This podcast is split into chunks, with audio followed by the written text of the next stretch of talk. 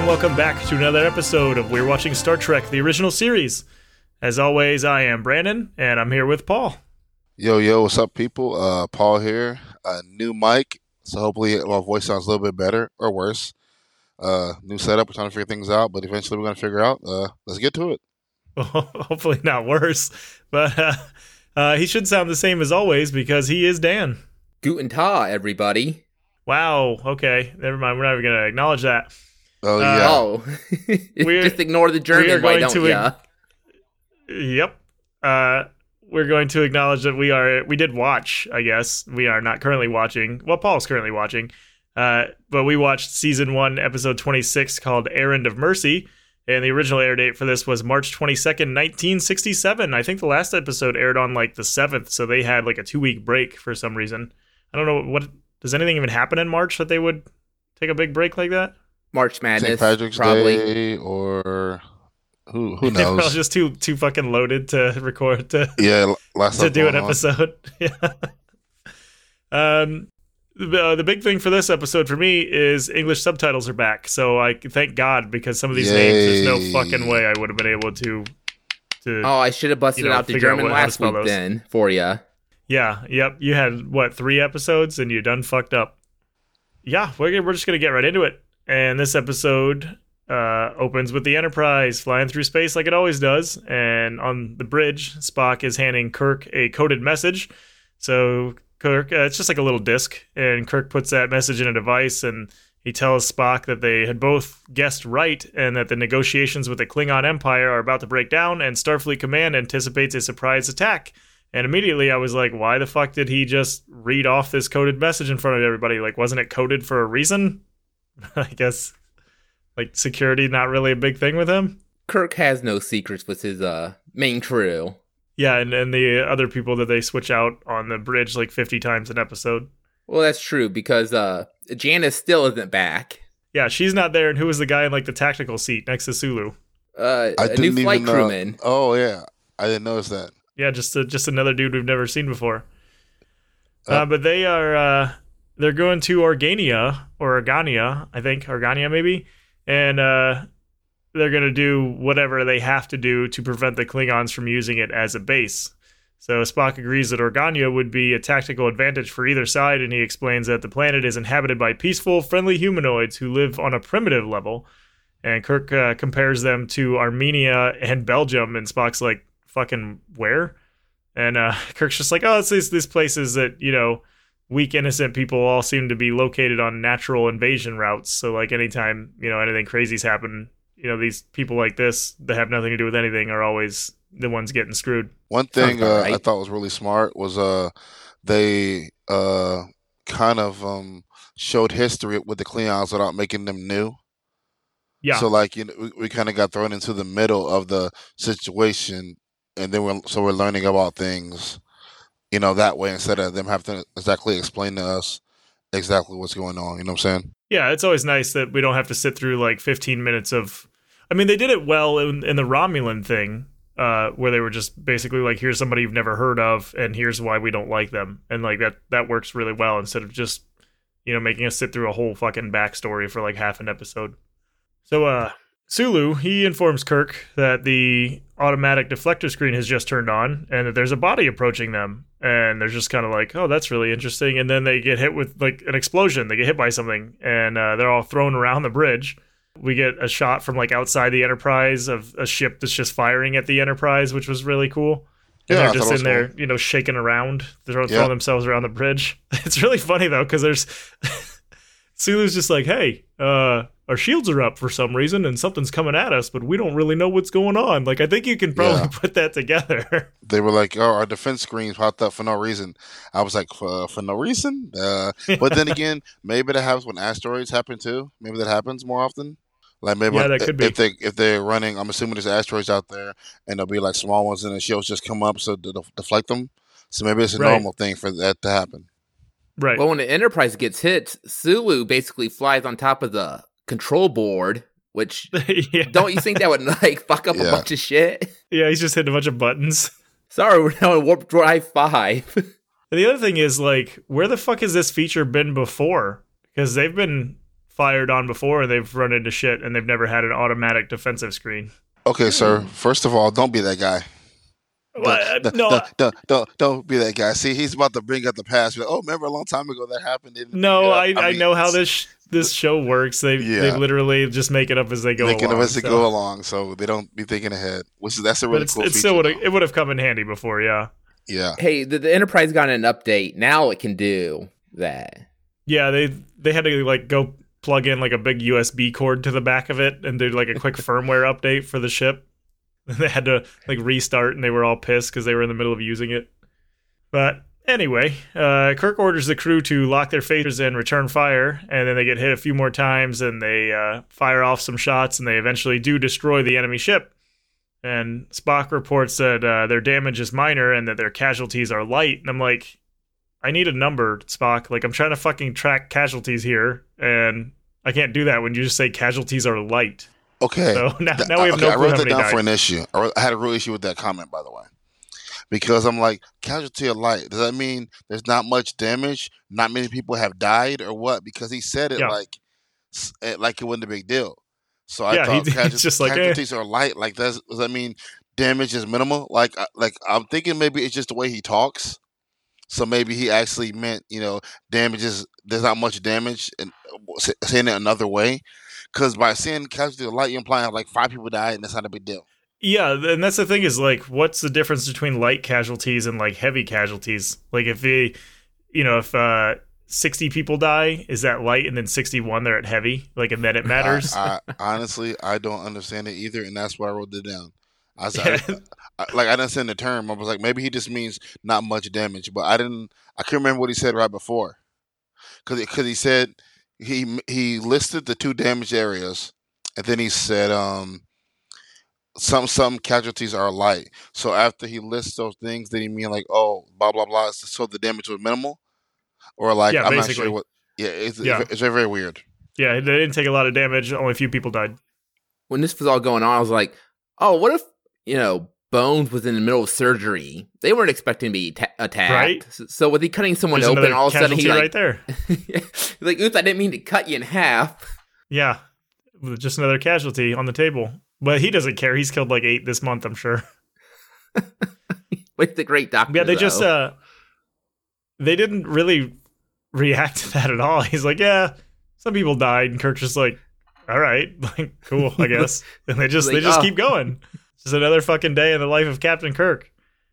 So yeah, I, I have no now we can't realistically track uh, how many deaths that uh, have been eh, have, Well, have happened under Kirk's command. we should say at least two because they made it sound plural. So we could just Yeah. say at least two people died. No, they they didn't make it sound anything. just light. Casualties are like that. That term can mean anything, though. That's the Yeah, issue. it could could be ten, could be hundred. Well, no, but the term casualty could be like like what I, what I meant by damage is, is light, meaning like he said all that stuff, and afterwards he summed it up with casualties are light, implying that everything he just said means damage is light, or damage is minimal. So like that, I just you can't even say one, you can't say zero, you can't say any because it might not be nothing. It's just the way uh Spock talks sometimes is so weird. Well, no, the casualty specifically re- refers to people, though. Like the damage to the I- ship is damage I, ship. I would think that, but they didn't react at all. So there's no. I, you- yeah, it's so- because Kirk don't give a shit about his people. So, that, so we have to be like, look, do we really think people die in a ship and Kirk had no nothing, one thought of them at all? Look, we, we thought? know that all he gives a shit about is the ship itself. He don't give a fuck how many people die on there as long as the ship Well, itself I'm, I'm survives. just saying, it's it's, it's kind of weird for me to think, oh, like he really wants, like somebody died and he didn't give one thought to it at all. I just I No. can't put that past Kirk. I don't know. I- I, Uh, I, I will say in the defense of I- Kirk, they were just attacked, so maybe his Im- immediate attention is like, hey, there might be other ships out there. Yeah, that's what I was gonna say. Is they're like specifically in a wartime scenario, not even just scenario. Like they're in the middle of a wartime act. So, so you can't like Yeah. sit and mourn the loss of you know the twenty or thirty people that died in the yeah, lower for, decks. but, But, but but but for, still. for for thirty seconds, a minute, two seconds. I mean, Yeah. like, like, acknowledge them. like he ain't oh, got time like for that some- shit. Something? He, He's, he's Kirk. shell He's gotta go fuck up people's uh people's way of life again. I mean, don't don't don't gi- don't give me there. That's later on, but still. So, uh, so Uhura uh, says that Starfleet Command has issued a Code One, and Kirk explains that they're now officially at war with the Klingon Empire. And Spock is like, "Oh, it's really curious how humans manage to obtain that which with that which they do not want, or they they often do that, and then uh, they just begin their journey to Organia. And you know when when Spock said that, I'm like, that's kind of hypocritical because you got like half a half your race of people that wage war with the Federation. well, they're not really. They're a, if you're talking about the Romulans, they're like an offshoot. Yeah, but not, the, like No, doesn't specifically. yeah, but the term is. I think you think of the term the wrong way. So implying like, um, I think you think about it the way the best way I, I thought about it like, you know, I never would want a divorce, but in the end, sometime I could end up getting a divorce.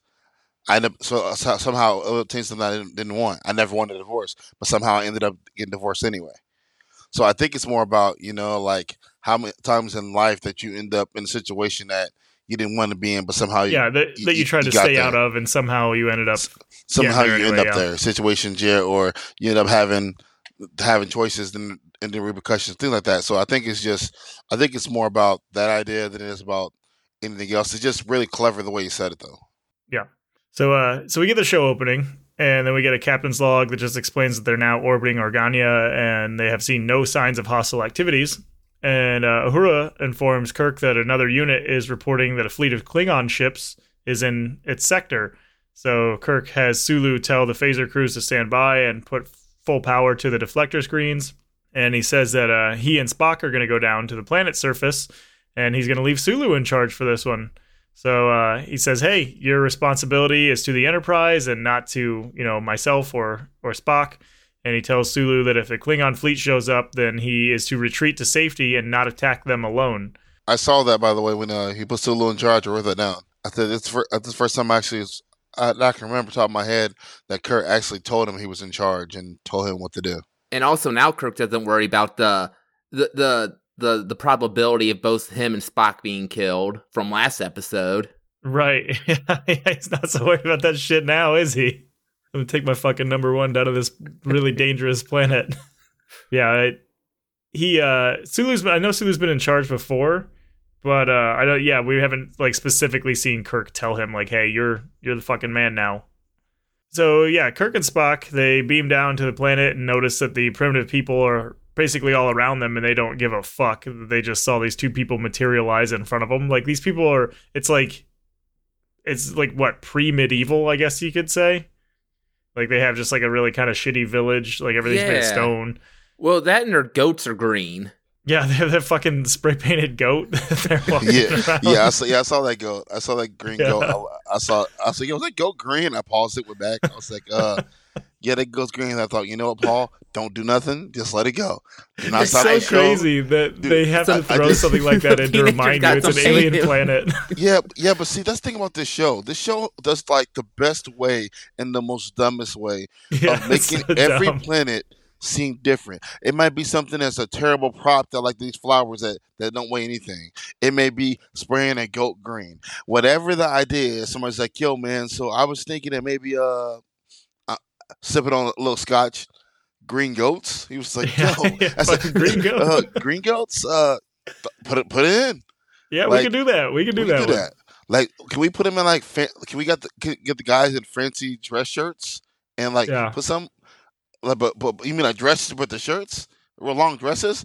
Yeah, put let's put on a real big t-shirt, back t-shirt. Let's do this. Oh, can we put them in pajamas? Oh, let, us do that too. Like, yeah, can, can, can, can we can we give them gold teeth, gold eye? Like literally, like whatever idea somebody throws out there for each different culture, they literally go full in on it within yeah, the they show. say fuck it, let's go. Let, us go. Well, they did yeah, a and this show half-ass job really good painting that goat, though. this, this show, like Yeah, the art they did. direction, I guess the term would be art direction, and the creative creative team for this show, like they should have been, they should got uh, so many awards. I don't know, I never really looked back, but they should have won so many awards for creativity and originality and something new. Because even looking at this nowadays, I think I never feel like I'm in the same area any episode. I just think it's funny that like that's how they decide to show you it's an alien planet. Like everything is perfectly fine. Like it's exactly as you would see it on Earth, and then it's like, oh Yeah. shit, green goat. Okay, they're Yeah. that's alien So planet. All it's right. just, it's just, yeah, it's just really, really interesting how they seen the the way to do things. Yeah. So Spock notes that there's some castle ruins in the distance, and he says that it's inconsistent with the reports that they've received about the culture on the planet. They're like, they're not supposed to have castles and shit. They didn't make it that far. And uh, a dude comes out from their little village walls, and his name is Ayelborne, and he welcomes them to the the planet. And Kirk introduces himself and Spock, and then Kirk just wants to talk to whoever's in charge. And Ayelborne says that they don't really have an authority there, but uh, that he's the chairman of the Council of Elders. Do you think he likes ale? Uh, well, he is Ayelborne, so he was born of Ale. Maybe he is Ale. Wait, no, we know he's not. We didn't, we've seen this episode. so, uh, so yeah, so Ayelborne leads them uh, into the chambers so that they can have a discussion. And uh, on the way, Spock is just like, "Hey, I know we're like here to do some important shit, but I just want to kind of wander around a village and make some studies." And Kirk's just like, "All right, fuck it, go ahead." So he just goes and does that. Spock's like, I'm gonna go pick up some women. Yeah, they're on this really important diplomatic mission to try to basically gain control of a very strategically important planet in this war that they are just found themselves in. And Spock's like, I want to go scan some shit. And Kirk's just like, all right, Go see you later. Like I know he trusts him at this point that pretty much whatever Spock says he's going to go do, he's it's probably something important, but still, it's just really weird. He's like, I'm just going just go go scan some shit real quick. For me, though, I think it's more about uh, Spock is just so surprised that where they where they are techno- techno- technologically. Wow, I can't say that word already. Technology wise, how that he's like, well, I need to go study to find out what's going on. So I'm really curious about why this planet isn't at the level we level we know know it should be. Yeah, he's like, why the fuck are these people so dumb? Like that's more important than the war. I need to go figure this shit out. Yeah, just really Hey, just just saying. crazy. I think he's just curious, uh, but he, I think he also knows that whatever he learns out there can help them in their path to trying to get them to uh help, let the Federation help them, etc., etc. Yeah, so they uh so they go into the council chambers and Kirk explains basically the situation with the Klingons and offers them the Federation's protection. And he's like, "Hey, you know, you toss us a couple hundred bucks a month, and if you don't pay up, we'll come break your legs. But if you do You pay up, I we'll stop other mobsters from coming in." Yeah. So uh, the council members are like, "Yeah, that sounds cool and all, but no, thank you." And uh, he, they said that they really don't have anything that would interest any other people. So like, why would anybody ever go there? And uh, Kirk explains that they the Klingons want the planet for its military strategic use, and uh, he offers to help them build up defenses. And they're again, they're just like, "Nah, we're good. Like we we really don't need your shit." Yeah, they they were they were dumb and smug about it. Yeah, there's and right away they give off that like, okay, there's something you know more than meets the eye here, because they're just Right. like, "Nah, we don't, we really don't need your help. Like we're fine. Like we, we don't we don't need anybody, you know, chilling at our planet." Like we we, we don't have weapons. Okay, so I know it's kind of weird, but in the middle of this, uh, Paul had a technical difficulty, so he's not actually going to be able to finish up this episode with us. So Dan and I are just going to kind of soldier on together, I guess. I don't know, weird situation. So, so we will just kind of continue from where we left off, which was uh, Kirk being uh, really, really stubborn, and uh, after they refused his help twice, he tries again, and they're just like, "Nah, we're good. We we still don't need your help." And they tell him that he should go back to his ship as soon as possible. So uh, he tries again, like one more time. He's just like, this is like the fourth time, and this whole they, just keep telling him no, and he just keeps trying because apparently he doesn't know what the fuck no means.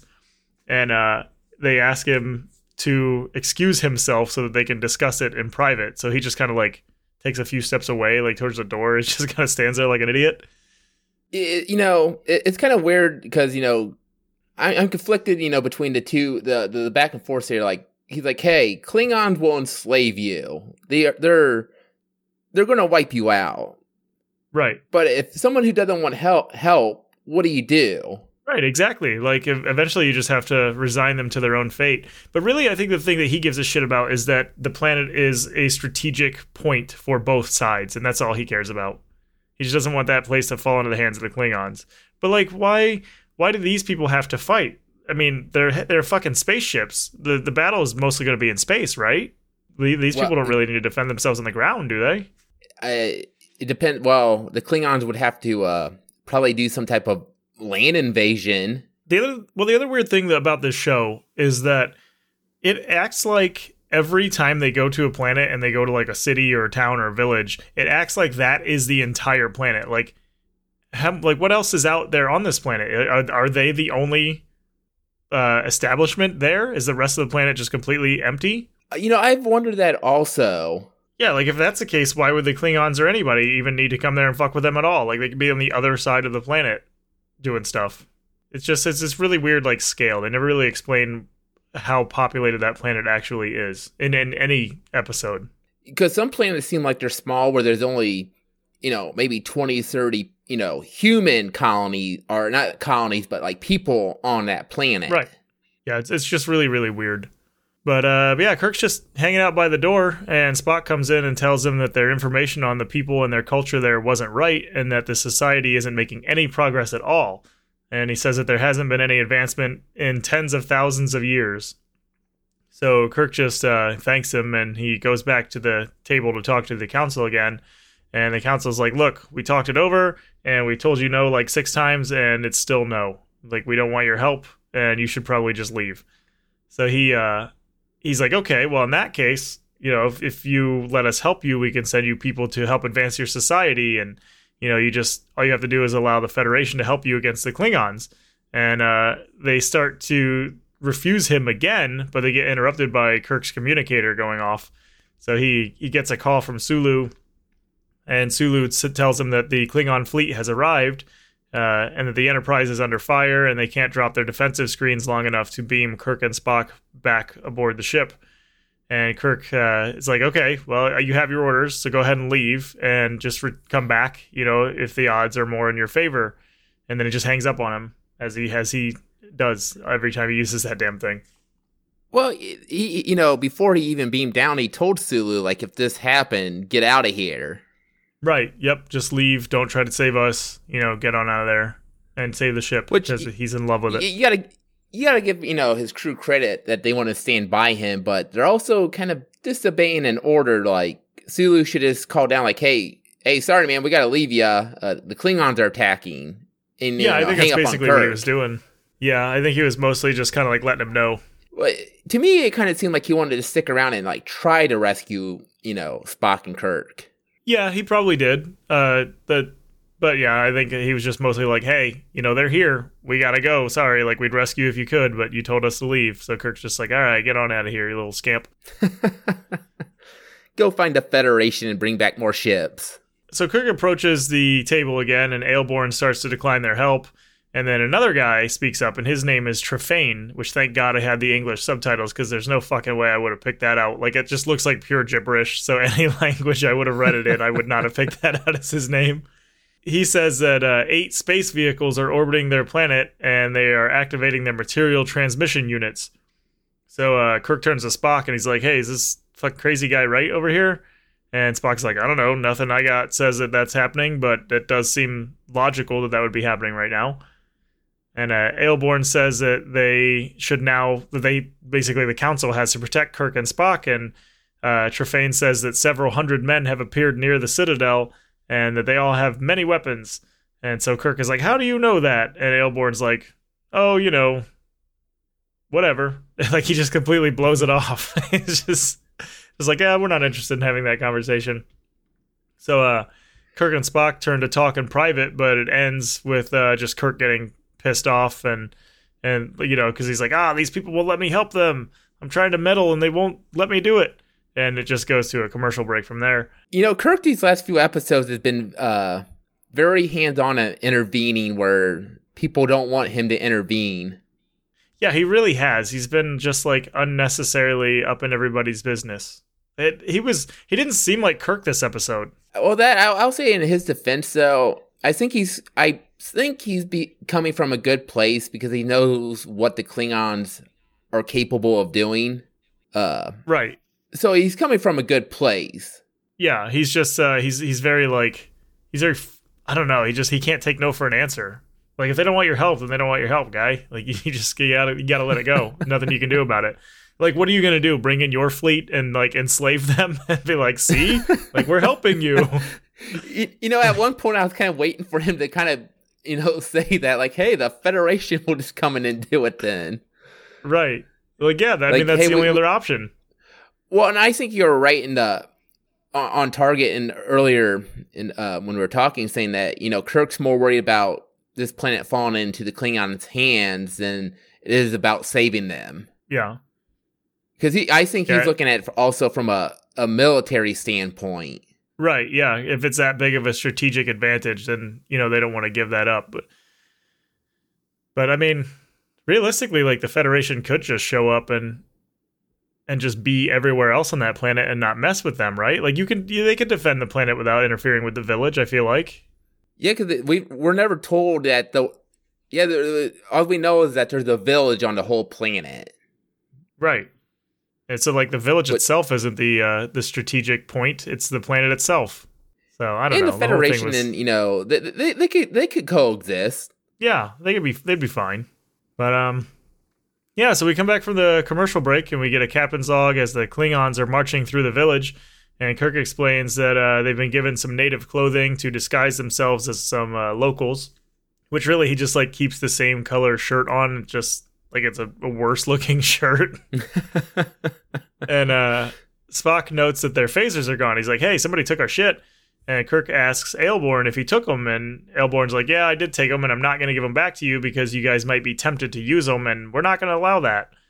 And uh, he says that uh, Kirk should be able to pass as Organian, but Spock is going to have a little bit of a problem with them ears. And uh, one of the council members says that Spock could pose as a Vulcan traitor of kevas and Trillium, which are both harmless to Klingons, so they shouldn't uh, really take any interest. And Spock is like, "Yeah, that that actually seems right. Like, I think I can go along with that." He's like, I like to sell shit. Yeah, he's like, I've always this I fantasize about this, just being a traveling merchant.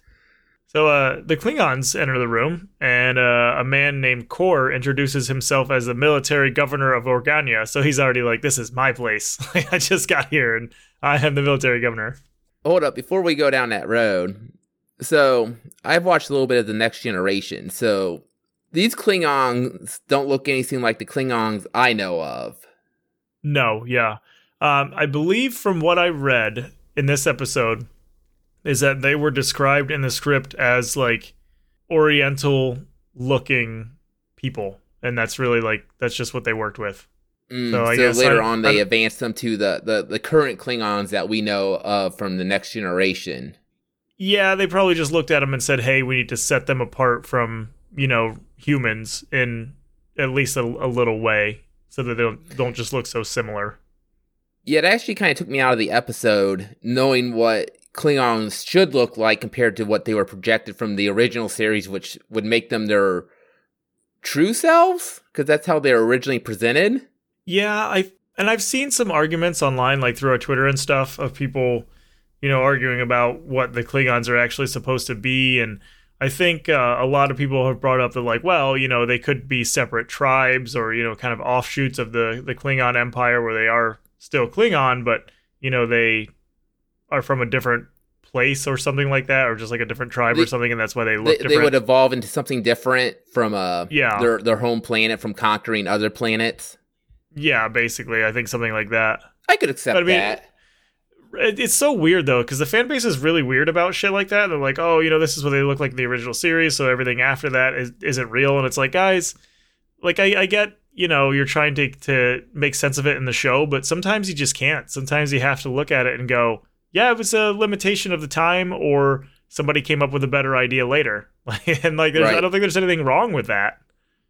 It's not well, like it's jumping from big like the major '60s change. to the '80s, you know, that's Right, a, exactly. That's a big jump in technology and what you're able to do with special effects. So Yeah, and and makeup and stuff like that. So yeah, like if, if they change later, it's it's not like this big you know world change. It doesn't change the whole series. You know what I mean? Or like the entire franchise. Like, oh, the Klingons look different. Well, that's this show is fucked. Like, I'm not watching this anymore. Right. Well, I, and I, I think if you want to look from a evolutionary standpoint, kind of what you're saying, like these Klingons could have been from a different part of the Empire that took a different evolutionary route, being on different planets from their home planet. So I, I could buy that.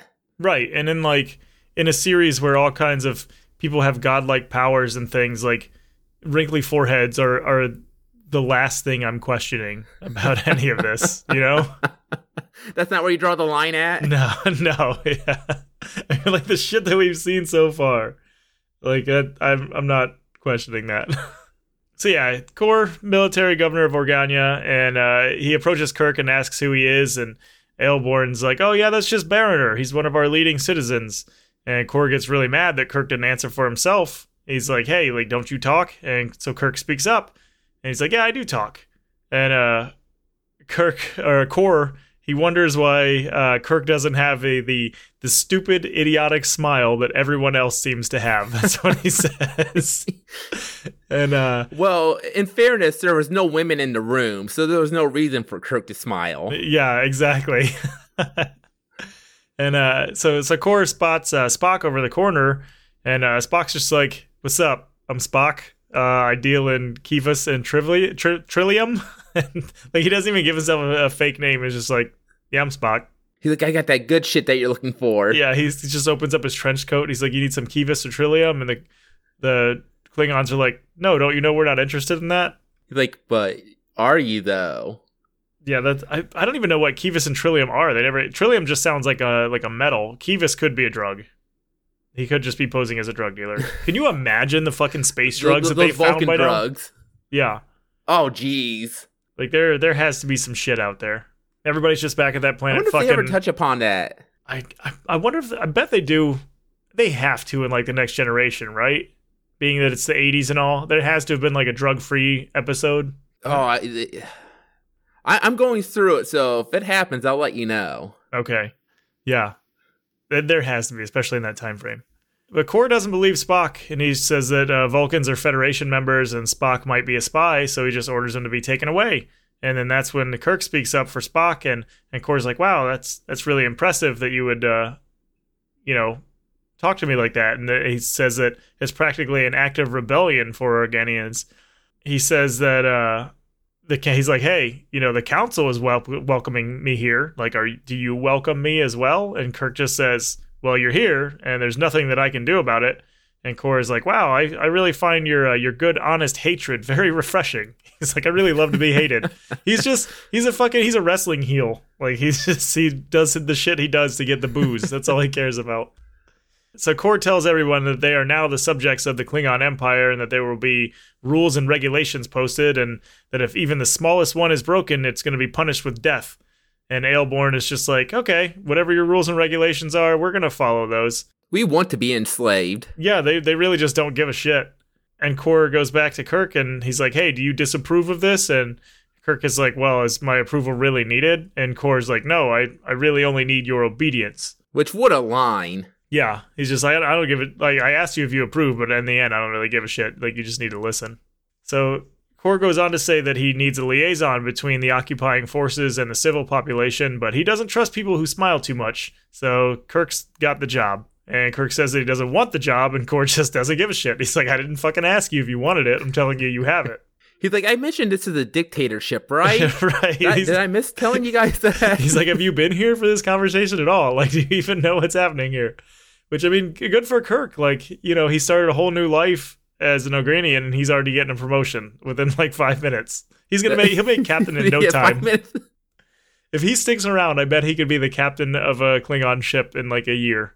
Absolutely. Yeah, so uh, so Kor says that if uh, what, even one Klingon soldier dies, and they're going to kill a thousand Organians, and the council is just like, that sounds cool. We're not we're not going to do anything bad.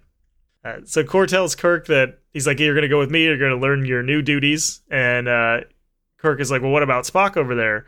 And Kor says that Spock is going to be examined, and if they find out he's lying, then he's going to be killed. And Spock gets taken away, and, and Kirk moves forward to like stop them, but Kor holds him back. And uh, Kor's like, "Hey, I noticed uh, you don't really like to be pushed, and that makes me really happy. And uh, I think you're you're somebody I can deal with."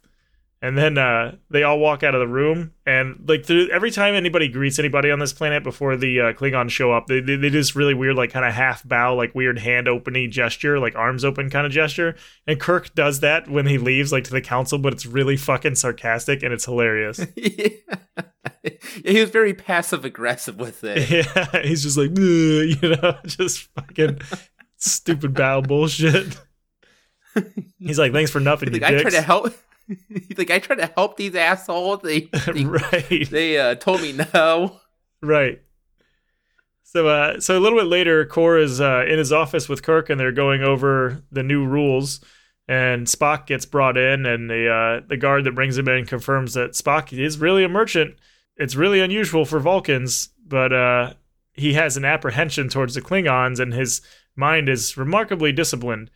And the guard says that uh, they used Force 4 against Spock which is sufficient to break down any pretense. And I was like, they have fucking torture levels.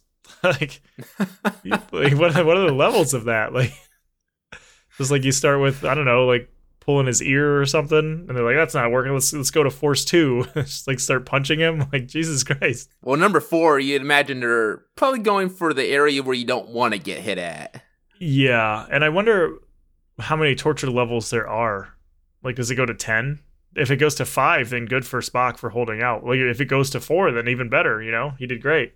Like Spock's the man. He is. He actually, it's kind of a problem. Uh, like, of course, he's gonna fucking withstand this thing because they go on to talk about uh like Kor's like, hey, uh I, I can use this mind sifter, and he also calls it a mind ripper. And uh, depending on how much force is used, like it's either the sifter or you know they turn it up and it's the the ripper. And uh, like I could use this on you, Kirk. He says that uh, they can record every bit of thought and knowledge in a man's mind, but when that much force is used, the mind is usually emptied permanently, and what's left is more vegetable than human And he's like, it's it's drastic, but it's very efficient. And then Spock is over there, and he just like raises an eyebrow. He's like, yeah, dude, I took level four of that thing, and it ain't shit. So so whatever. but like that's the issue with him is he's he has no weakness. Like they they just go true. fucking rooting around his brain and like just scoop the thing out and read all of his thoughts and put it back in, and like somehow he masks who he really is and what he's really doing there, uh, just because he's a fucking Vulcan. And uh, they're just like, yeah, you know, he he really is this traitor. And it, like it's just it's kind of total horseshit that Spock just really is impervious to everything so far. Well, and if they were to do that to Kirk, they're like, man, this guy's been with a lot of women. Yeah. Like, yeah, there's no Jesus Christ. like, does he does he do anything else besides women? Like, damn. They, just, they go digging through there, and it's just basically like they're browsing Pornhub. Uh, hey, maybe we'd finally get an answer to what happened to Janice. Yeah. Yeah, you have to use like four six for that one. He keeps that buried. He's like, I don't have a kid. I don't have a kid. I don't have a kid. so, uh, so Kirk asks Spock if he's okay, and and Spock says, "Yeah, that was a really interesting experience. Like just having somebody rip through my mind. Like it was really interesting." And uh, Kor dismisses Spock and says, "Hey, you know, we're gonna watch you at all times. So watch what you're doing there, buddy." And then he dismisses Kirk and tells him to keep the people of Organia in order, and uh, says that if Kirk doesn't manage to do that, then they're gonna kill him. So we go to a little bit later, and Spock and Kirk are talking about the Mind Ripper, and uh, Kirk is just like, "Yeah, I don't really think that it, uh, it's that big of a deal." Spock is like, "Well, it actually reaches directly into your mind." And Vulcans have certain disciplines that enable them to maintain a shield. And without the shield, he would have had absolutely no protection against it. Which again, like it's just one of those things that, of course, you know, Spock has. He's Spock's fucking Batman. He's got a, a an answer to everything. Like it's it's not a gadget. It's just like him. Like he's just the fucking answer to everything. Like because I'm Spock. Yeah, like the, he's like, oh yeah, they put me on a table and they fucking brought a large drill down into my chest like a villain in a Bond movie, but because I'm a Vulcan, you know, my skin's a little harder, so it couldn't even get through. Like it's just it's horseshit. Everything that ever happens to him, he's he just gets through with no problem. Except for being in command. Well, that if, that messed him up a little. If Kirk is Superman, it's only logical for Spock to be Batman. Yeah. He's he's kind of a mix though, because like he is physically stronger than everybody too. So well, Batman can hang in there with you know beings that you know can de- destroy planets. Yeah. Oh God, I'm not gonna get into that. no, I'm not gonna do it. We're not gonna go down that rabbit hole. No, no. So they they're walking around, you know, they're just talking, having a good time, and they bump into a guard, and the guard pushes Kirk, and Kirk goes to retaliate, but Spock steps between them and apologizes, like, "Oh, sorry." And uh, the guard the guard says that they need to keep their eyes open, or he's gonna shut them permanently. And then he pushes Spock, and like that's a fucking solid threat. Like, you better watch where you're going or fucking shut your eyes permanently, you piece of shit. Kirk is very aggressive in this episode. He is. He's aggressive like the entire like even just talking he's fucking aggressive. It's really weird. And I didn't really I wasn't really a big fan of it, but I'll I'll save that for later. But uh yeah, so they they the guy pushes Spock and Kirk tries to retaliate again and Spock holds him back and he's like maybe we should just accomplish like focus on accomplishing our mission here. And uh, Kirk jokingly asks if Spock thought that he was really going to beat that guard's head in, and, and Spock's like, "Yeah, yeah, I thought so." And Kirk's like, "Well, you were right." So so they just they move on and they uh they walk away and, and Kirk starts talking about trying to persuade the Organians into fighting back and he mentions that there's a munitions dump nearby and they it was really weird. Like I went back over this dialogue a couple of times and they they said words, but they didn't really amount to anything. Like I don't know what the fuck they were talking about. They're just like, yeah, there's a munitions dump and maybe we can do something with that. And then like that was just kind of that. So we go to a little bit later in the evening and they're sneaking past some guards and they, they take one of them out along the way and they go to the munitions dump. And then Spock primes a sonic grenade and I don't know where the fuck he got that, but he throws it in a crate full of chemical explosives and then they run away and the, the crate explodes a few seconds later. I think they took him from the Klingons. Yeah, it's, I was wondering that too, but maybe did I miss it? Like when they took out that guy, did they take one off him, or maybe just the fact that they're in a munitions dump? Maybe there were some around at that point. Well, Spock ran after the the one guard, so we never uh we never saw him take him down, so we don't know. I guess if he took a weapon off him or not. Right. Yeah, that's fair.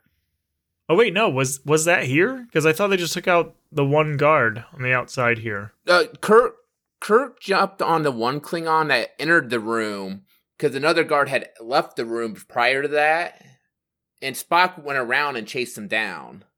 I thought that was what happened a little bit later, though. It, Fuck, I don't it? remember. I said was, I. I Because just Kirk watched kinda, this like, yesterday. I don't step. remember. Oh, see, I watched it this morning. Okay. Yeah, you might be right. I'm not. Yeah, I, I don't remember. You might be right on this one because I know that we get a really similar scene a little bit later too. So after the explosion, you know, some time passes and and Kirk is uh, talking to the council, the Organian council, and he's confessing what he did and blowing stuff up and uh, saying that he did it to show them that they can fight back against the Klingons. And the council is just like, "You idiot! Like, what what part of we don't want any part of this don't you understand?" So uh, Spock is agreeing with Kirk here, and he tries to persuade them on the promise that the Federation fleet is on its way. But Ayelborne disagrees, and, and Kirk just says, "Well, then you guys are spineless." Like basically, he's just like, "You guys are just spineless fucking cowards. You don't want to fight for your, your own planet." At this point, Kirk dislikes them more than the Klingons, in my opinion. Oh yeah, absolutely hates them. But Cora is listening through some kind of device that's on the wall, like a, a really big, obvious device on the wall that, that that doesn't fit in at all. that I feel like they should have noticed was in there. And uh, hey, what's that object right there? Oh, don't mind that. yeah. Wait, did I say Kirk was listening or Kor was listening? Either way, Kor was the one listening in his office. And uh, yeah, he sends some of his men to go to the council chambers. Uh, and so they all go there, and Kor just starts talking down to the council for being cowards. And he says that Kirk is going to get killed after he experiences the the mine uh, sifter ripper scanner thing. I think they call. I think he actually called it a mine scanner here. He's called it like three different things. It has, it has multiple uses. Yeah, it scans, it sifts, it rips, and it's yours for three easy payments of twenty nine ninety nine. Oh, wow. I'd buy one. Yeah, but wait, there's more. If you call now, you get an extra one. Uh, I actually kind of miss those commercials. I do too. But Ayelborne is like, wait a minute, that's that's Captain Kirk. He's a captain of the Enterprise. He's not really uh Baroner. And Cora's super fucking happy about it. He's very delighted that he caught the captain of the Enterprise and says that, you know, he's just kind of disappointed that because he'd hoped to meet him in battle. And then they just like talk for a second. They go to a commercial break and they come back and uh Kor is they're still in that room. Like I thought they would have changed scenes, but they're in the same scene, and Kor is still just being an asshole to the council. And uh, the council's apologizing to Kirk and saying that they they just didn't want to see him get hurt. And uh, Kirk is like, you know what? I am used to the idea of dying, but I do not have the desire to die for the likes of you. like that's just really fucked up. he just he really does not like them. And uh, what's what's even funnier like, about tried this, to save you guys. yeah, what's even funnier about this though is Kor is like, yeah, I agree. like these guys are fucking trash. and uh he has uh like we, then they look at each other like, did we just become best friends? yeah, yep. right, right. Like they fucking put their arm around each other and like leave and having a chat. Like, yeah, these guys are cowards. like the Kor's like, you see their stupid smiles, and Kirk's like, yeah, and they just laugh about it. He's like, enslave those motherfuckers. Yeah, let's, let's enslave them together. Fuck this. Fuck the Federation. Fuck the Klingons. We're just gonna go tear this galaxy up together. So yeah, so Core has uh has Kirk taken to his office for a little chat while they uh, escort Spock away, and and they go to Kor's office, and for some reason, everybody always off like every one of Kirk's enemies offers him a drink, and he always just refuses it. And Kor's like, "Yeah, just have a drink. Like I just want to chat with you." And and I was looking, and I think this is like the second or third time I've seen that they've reused these uh, liquor glasses. But man, I really want those. They're really they're like they're cool as shit. They're small, like kind of triangular. They just it's just a cool looking glass. Like it's something really fancy to just like drink whiskey out of. Are you going to offer that offer that to your enemies when you've captured them? You know, offer them a drink in one of those glasses. no, they just get the the mind sifter. Is all. Yeah, I, I, oh, I, no, I- you're not going to rip their minds. no. The the sifters or the the liquors for me. They don't get any of that. Well, that, that, that'll that'll rip your mind also. Yeah, yeah, in a totally different way. You can recover from that one yeah, though. a different way. So Kirk doesn't want to talk, and Kor says, "All right, well, you know, you can either talk here or you can talk on the mind scanner." And Kor confesses his admiration for Starfleet and for Kirk himself, and uh, he says that they're very similar, like their species are, are very similar because they're they're basically like the predators that are on the planet where they're on, and everybody else is the sheep. Of course, Kirk doesn't agree with that, but he knows it's true. Kor asks, he's like, "Okay, let's get down to business. Like, let's talk about the dispersal of the Starfleet." And Kirk just tells him to go climb a tree, which I don't know if that was like a like a, a harder insult back in the day, but like now it's just like it's just really silly. Like, obviously, he can't just come out and say "go fuck yourself," but Maybe we should bring that back. Go climb a tree. yeah, anytime it like, hey, at work, I gotta mandate you go climb a tree. Go climb a tree. I'm, I'm gonna do it next time. I'm gonna use that tomorrow. I think. Why don't you go climb a tree? So uh Kor again is just like, well, I could use the mind scanner, but he says he doesn't want to see Kirk become a vegetable. And he talks about uh, Spock and his ability to block the scanner, and he says that uh, he's gonna have Spock dissected to find out how he does it. Like he's just like a fucking animal. It's just what if like what would they what would he what would he be expecting to see? They cut open Scott, Spock's skull, and there's just like a shield around his brain, just like a literal shield. Like that's how he does it. Like they implanted something in their skull to. Well, it's generating a shield. What Yeah. the hell? It's just like a little shield in there. So um he says that uh Spock's gonna be killed, which is a given, and uh, he says, says, All right, well, you're just gonna be a vegetable unless you tell me what I want to know in twelve hours. And like, fuck, dude, another another time limit. He says that he respects Kirk, uh, but that they're at war and it's a game that the, the Klingons play to win. And uh, he has Kirk escorted to the cells with Spock. So they toss him in the cell uh, onto the very padded, obviously padded floor, which I thought was pretty funny. I It's thought like that was really nice floor. that they made prisons that had padding. Yeah, it had some obvious bounce to it that it wasn't supposed to have, but it's not like you could just toss William Shatner on a concrete floor because that would be really fucked up.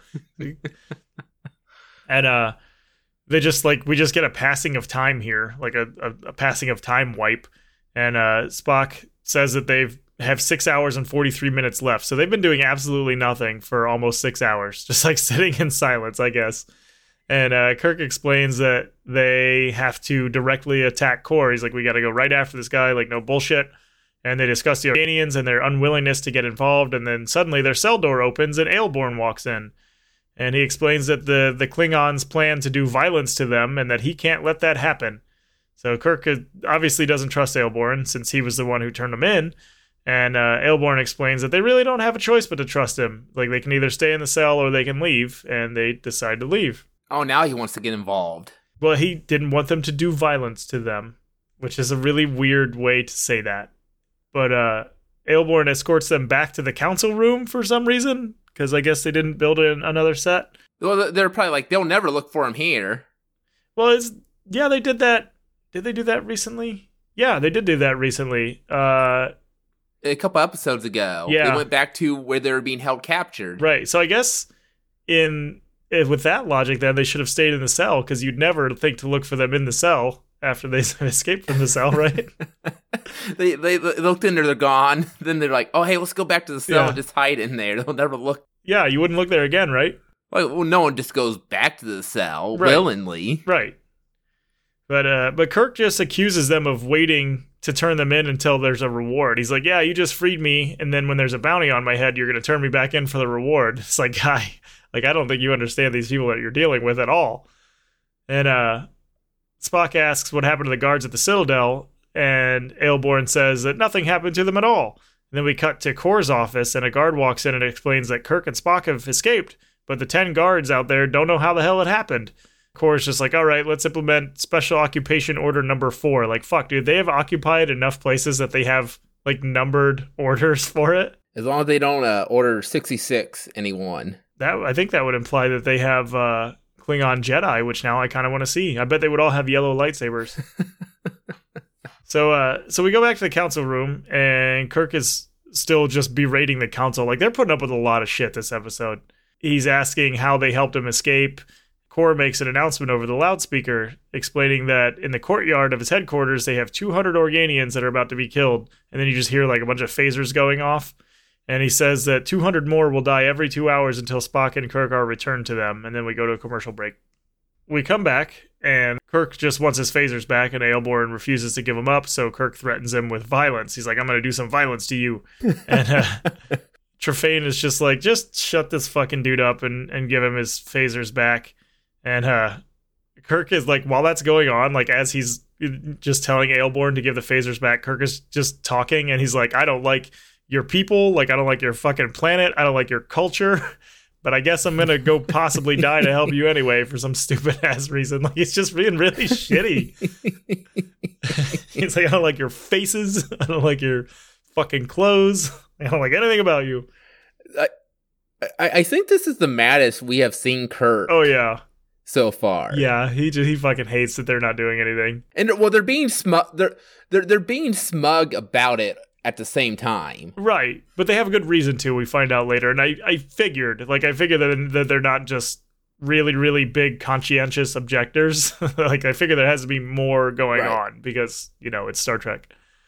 And you would think Kirk would have learned that by now, too, that, like, basically nothing is ever what it seems in anything that he does. But nope.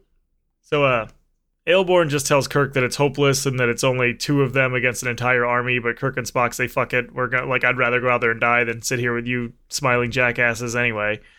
And uh, when they leave, the council talks about what they're gonna do, and Trefayne has some like premonitions of terrible, savage events, and then they go, "All right, well, we'll just wait it out then. That doesn't sound too terrible."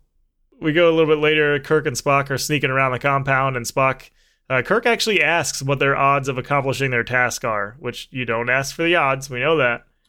And uh, Spock says that their odds of getting out of there are 7,824.7 to 1. And Kirk's like, oh, yeah, 7,824 to 1. That's not bad. And Spock's like, no, 7,824.7 to 1. That, that point 0.7 matters. Yeah, fucking, fucking Spock they set their phasers on stun, and Kirk says that if the situation calls for it, then they're going to have to kill people. But other than that, they're just going to try to stun them. And they take out a couple of guards with their phasers, and then they proceed a little further into the compound. We go back to the council room for a second while they're they're just sitting there with their eyes closed. Like I assume they're just like watching the events unfold. Like it's not explicitly said. Like they don't say that, but you can kind of gather that's what's happening. And uh, in Kor's office he uh, orders his men to round up 200 more people. And so they leave to do that, and Kirk is waiting outside with Spock, and they capture uh, Kor's basically like his first officer and threatens to kill him if he doesn't give up some information. So the officer tells Kirk where Kor's office is, which is, it turns out, it's like three steps away. He says that he's on his way to gather another 200 more people to be killed. So Kirk is just like, hey, yo, Spock, come do that Vulcan nerve thing. So he does that, and they knock the, the guy out and then uh, Kirk's like, yeah, you know, what are our odds now? And Spock says that their odds are now less than 7,000 to 1. And, and Kirk kind of cracks this joke that, hey, things are getting a little bit better for us. And they, uh, they go into Kor's office. And they go in the office and they hold Core at phaser point as he commands them or commends them for uh, getting through his guards. He's like, yeah, you guys did a pretty good job here. And Spock responds that several of the guards are no longer in perfect operating condition, which is just like his way of saying, like, yeah, we fucked them up. we we beat the shit out of those guys. It's like they're not dead, but they're they're pretty useless yeah, at this point. They're gonna be out for a little while. And uh, Kor reveals that a, a, Federation fleet is on its way, and that the the Klingon fleet is waiting to meet them. And he wants Kirk to wait to kill him until the end of the fleet battle. Uh, but Kirk is like, "Well, I'm not gonna I'm not gonna kill you. And uh, so Kor's like, well, fuck it then. Why don't we have a drink? And uh, he wants to have a toast to the victory of the Klingon fleet. And Kor goes on to talk about how the Klingons are strong because they act as one and they're always under surveillance. And then he points to like that fucking device on the wall, and suddenly a group of guards rush in the door and uh, aim their phasers. But when they go to shoot them, they just like like they act like they're in pain and they drop them on the floor. And so Kirk and Spock rush in to attack them, but find that whenever they touch the guards, they experience that same pain. So then we cut to like a really weird, like two second clip of the crew of the Enterprise, uh, shown just like experiencing the same thing as they all just like jump from their stations on the bridge. And I'm like, ow. Yeah, that that was really weird. Yeah, just a, a weird insert. Like I didn't feel like that was really necessary. Well, some of the people weren't even doing anything. The the the warrant being attacked Yeah. on on the Enterprise, like Uhura was just sitting there minding her own business. She's like, "Oh, this I'm I'm getting burned." Yeah, like it gets explained that they just they experience an extreme heat. So there's just like one guy. Like I assume that it's because the entire ship is made for war and to hurt people, and like you figure that they can't grab their weapons or whatever. But that means there's like one guy just like sitting on the toilet in the Enterprise, and suddenly his ass cheeks start burning. like he's like, "What the hell is this?" The fucking heated seat like, must be on the had that ghost pepper." yeah. So, uh, so yeah, we go back to the office, and Kor's he runs over to his desk and grabs a dagger, but obviously he can't hold it. And uh, the Organian Council just kind of like stroll into the room, and they uh, they apologize for interfering, and they say that they have to put a stop to the violence by making all of the instruments of violence on the planet radiate a temperature of 350 degrees, which is really really specific. Ayelborne says that the same conditions exist on both of the starfleets, and that there is not going to be a battle and he urges both captains to contact their ships to confirm that that's what's going on. I love how both captains are mad that they can't fight. Yeah. Yeah, they're both like super pissed about it. Like it almost brings them together at this point. Like you know what, the enemy of my enemy is my friend. Right. Right. Yeah, like uh so so Kirk calls Sulu and he confirms that yeah, the Enterprise is all fucked up and uh it, it's just like shuts down. And then uh Kor confirms the same thing with his fleet and they're both just like super pissed like, "Oh, we wanted to fight each other." And uh Ayelborne he says that uh as like as he stands there, he he also stands on the home planets of the human and Klingon races and he's going to stop the war, which I didn't really mean. I didn't really know what he meant by that. Like, is he like projecting himself there? Because we never got anything out of that. So I don't. It was just I don't know. It was a really weird thing to say, and then really kind of nothing came out of it. But uh, yeah, this is where Kirk and Kor kind of like band together, and they say that Ayelborne can't interfere, and that he says that uh, he he has to until they agree to stop all the hostilities and all of their armed forces wherever they are are going to be immediately immobilized like the same as everything else was and and so Kirk and Kor are like arguing about it like oh yeah well you know these guys started it and you know Kor's like oh these guys started it and Ayelborne just says like all right that's it Ev- ev- everything you have is immobilized now like you can't stop arguing so I took away all your toys Trefayne says that uh, they find them having to interfere in other people's affairs to be most disgusting. but uh, but that Kirk and Kor have given them no choice. He's just like it's most disgusting. Yeah, so Kirk then brings up the fact that the the 200 uh, 200 Organian hostages have been killed, and Ayelborne and Trefayne just kind of laugh it off, and they're like, nobody's died on our planet in uncounted thousands of years. And uh, Kor's just like, you guys are a bunch of fucking liars. And then he and Kirk just continue to argue that the Organians have no right to dictate how they handle their interstellar relations. Like, yeah, it's just it's just really funny Which- that they banded Which together. is ironic. Yeah. Yeah. Especially given, you know, what the fucking Enterprise does all the time. God, I can imagine what Paul would have to say about this. he would have a hot take. Oh yeah. Yeah, it's like it's just really funny that they're like, well, like you won't let us make war. Like it's our right to kill each other. It's just it's it's really basically ridiculous. what they are arguing. yeah, it's really ridiculous to see Kirk that way.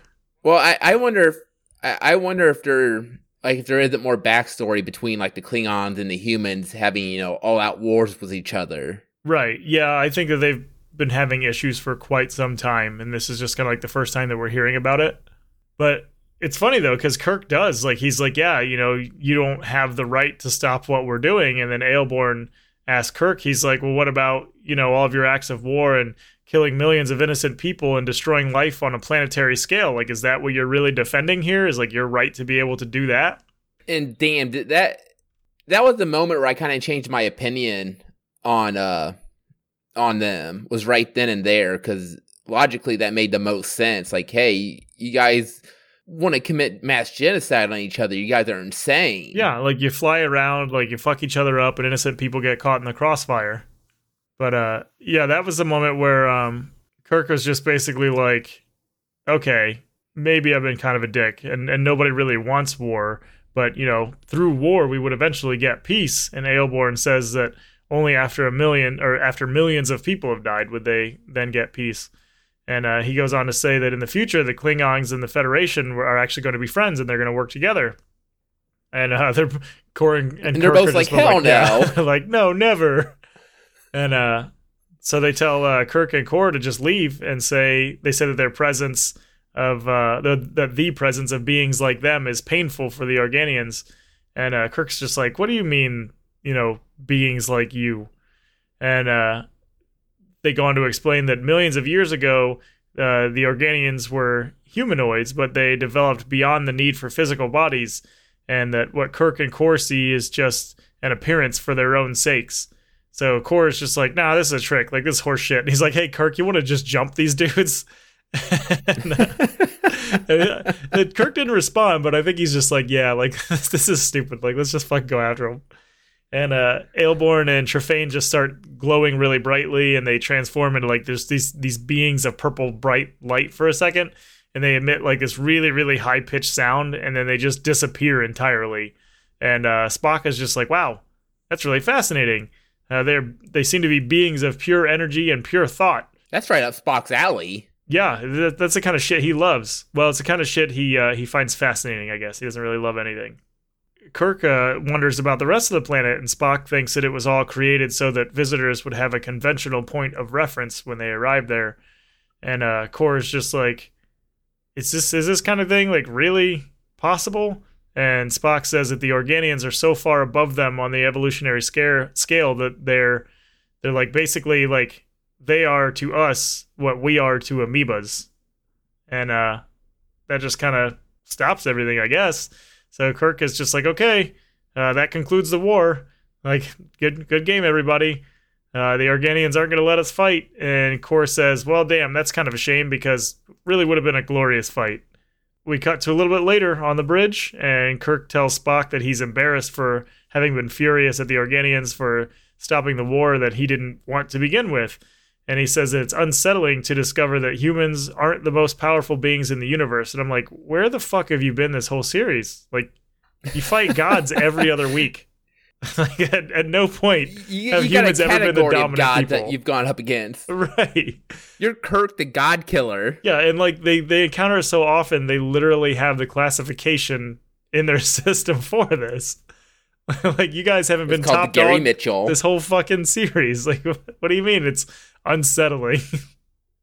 Spock just says that it took millions of years for the Organians to evolve into what they are, and even the gods didn't spring into being overnight. And he says that they shouldn't be embarrassed and that they did beat the odds after all.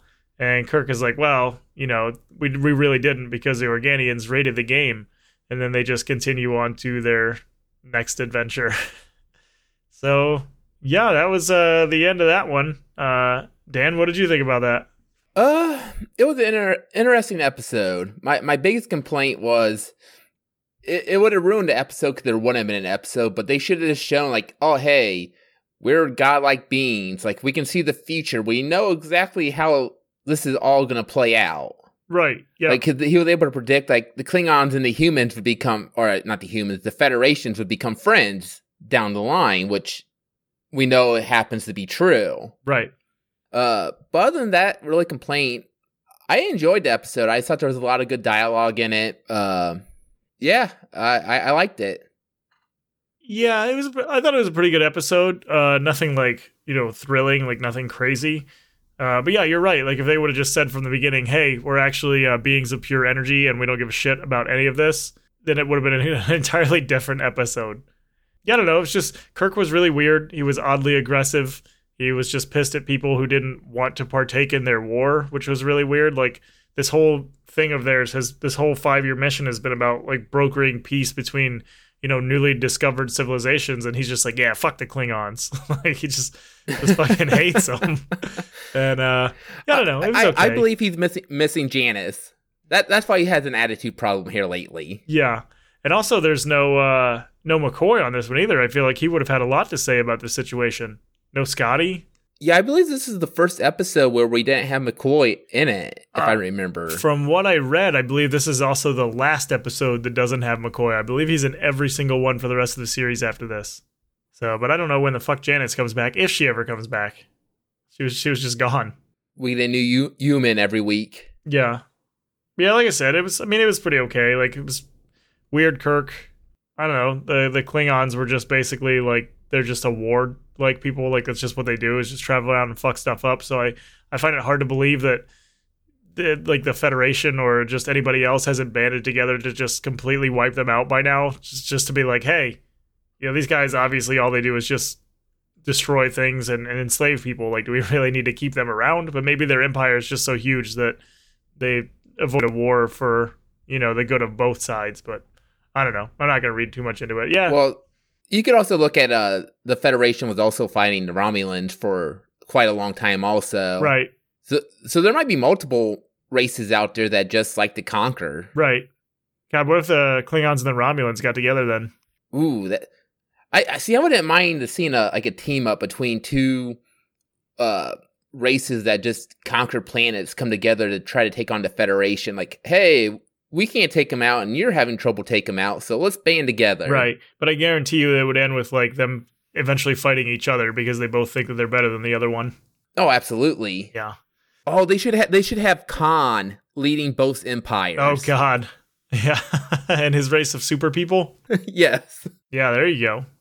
But yeah, that's it for me on this one. Do you have anything else you wanted to get or want to talk about?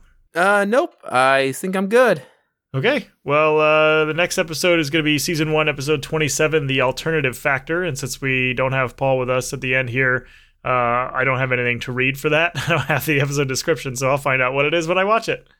But as always, you know, Twitter at WWST underscore podcast, uh, Gmail, WWSTpod at gmail.com. And uh, we are where we find your favorite podcasts. So yeah, thanks everybody for listening to this one, and uh, hopefully we'll get Paul back for the next one. We'll have to get his uh, sudden technical issue worked out, and that's gonna be it for me. Later.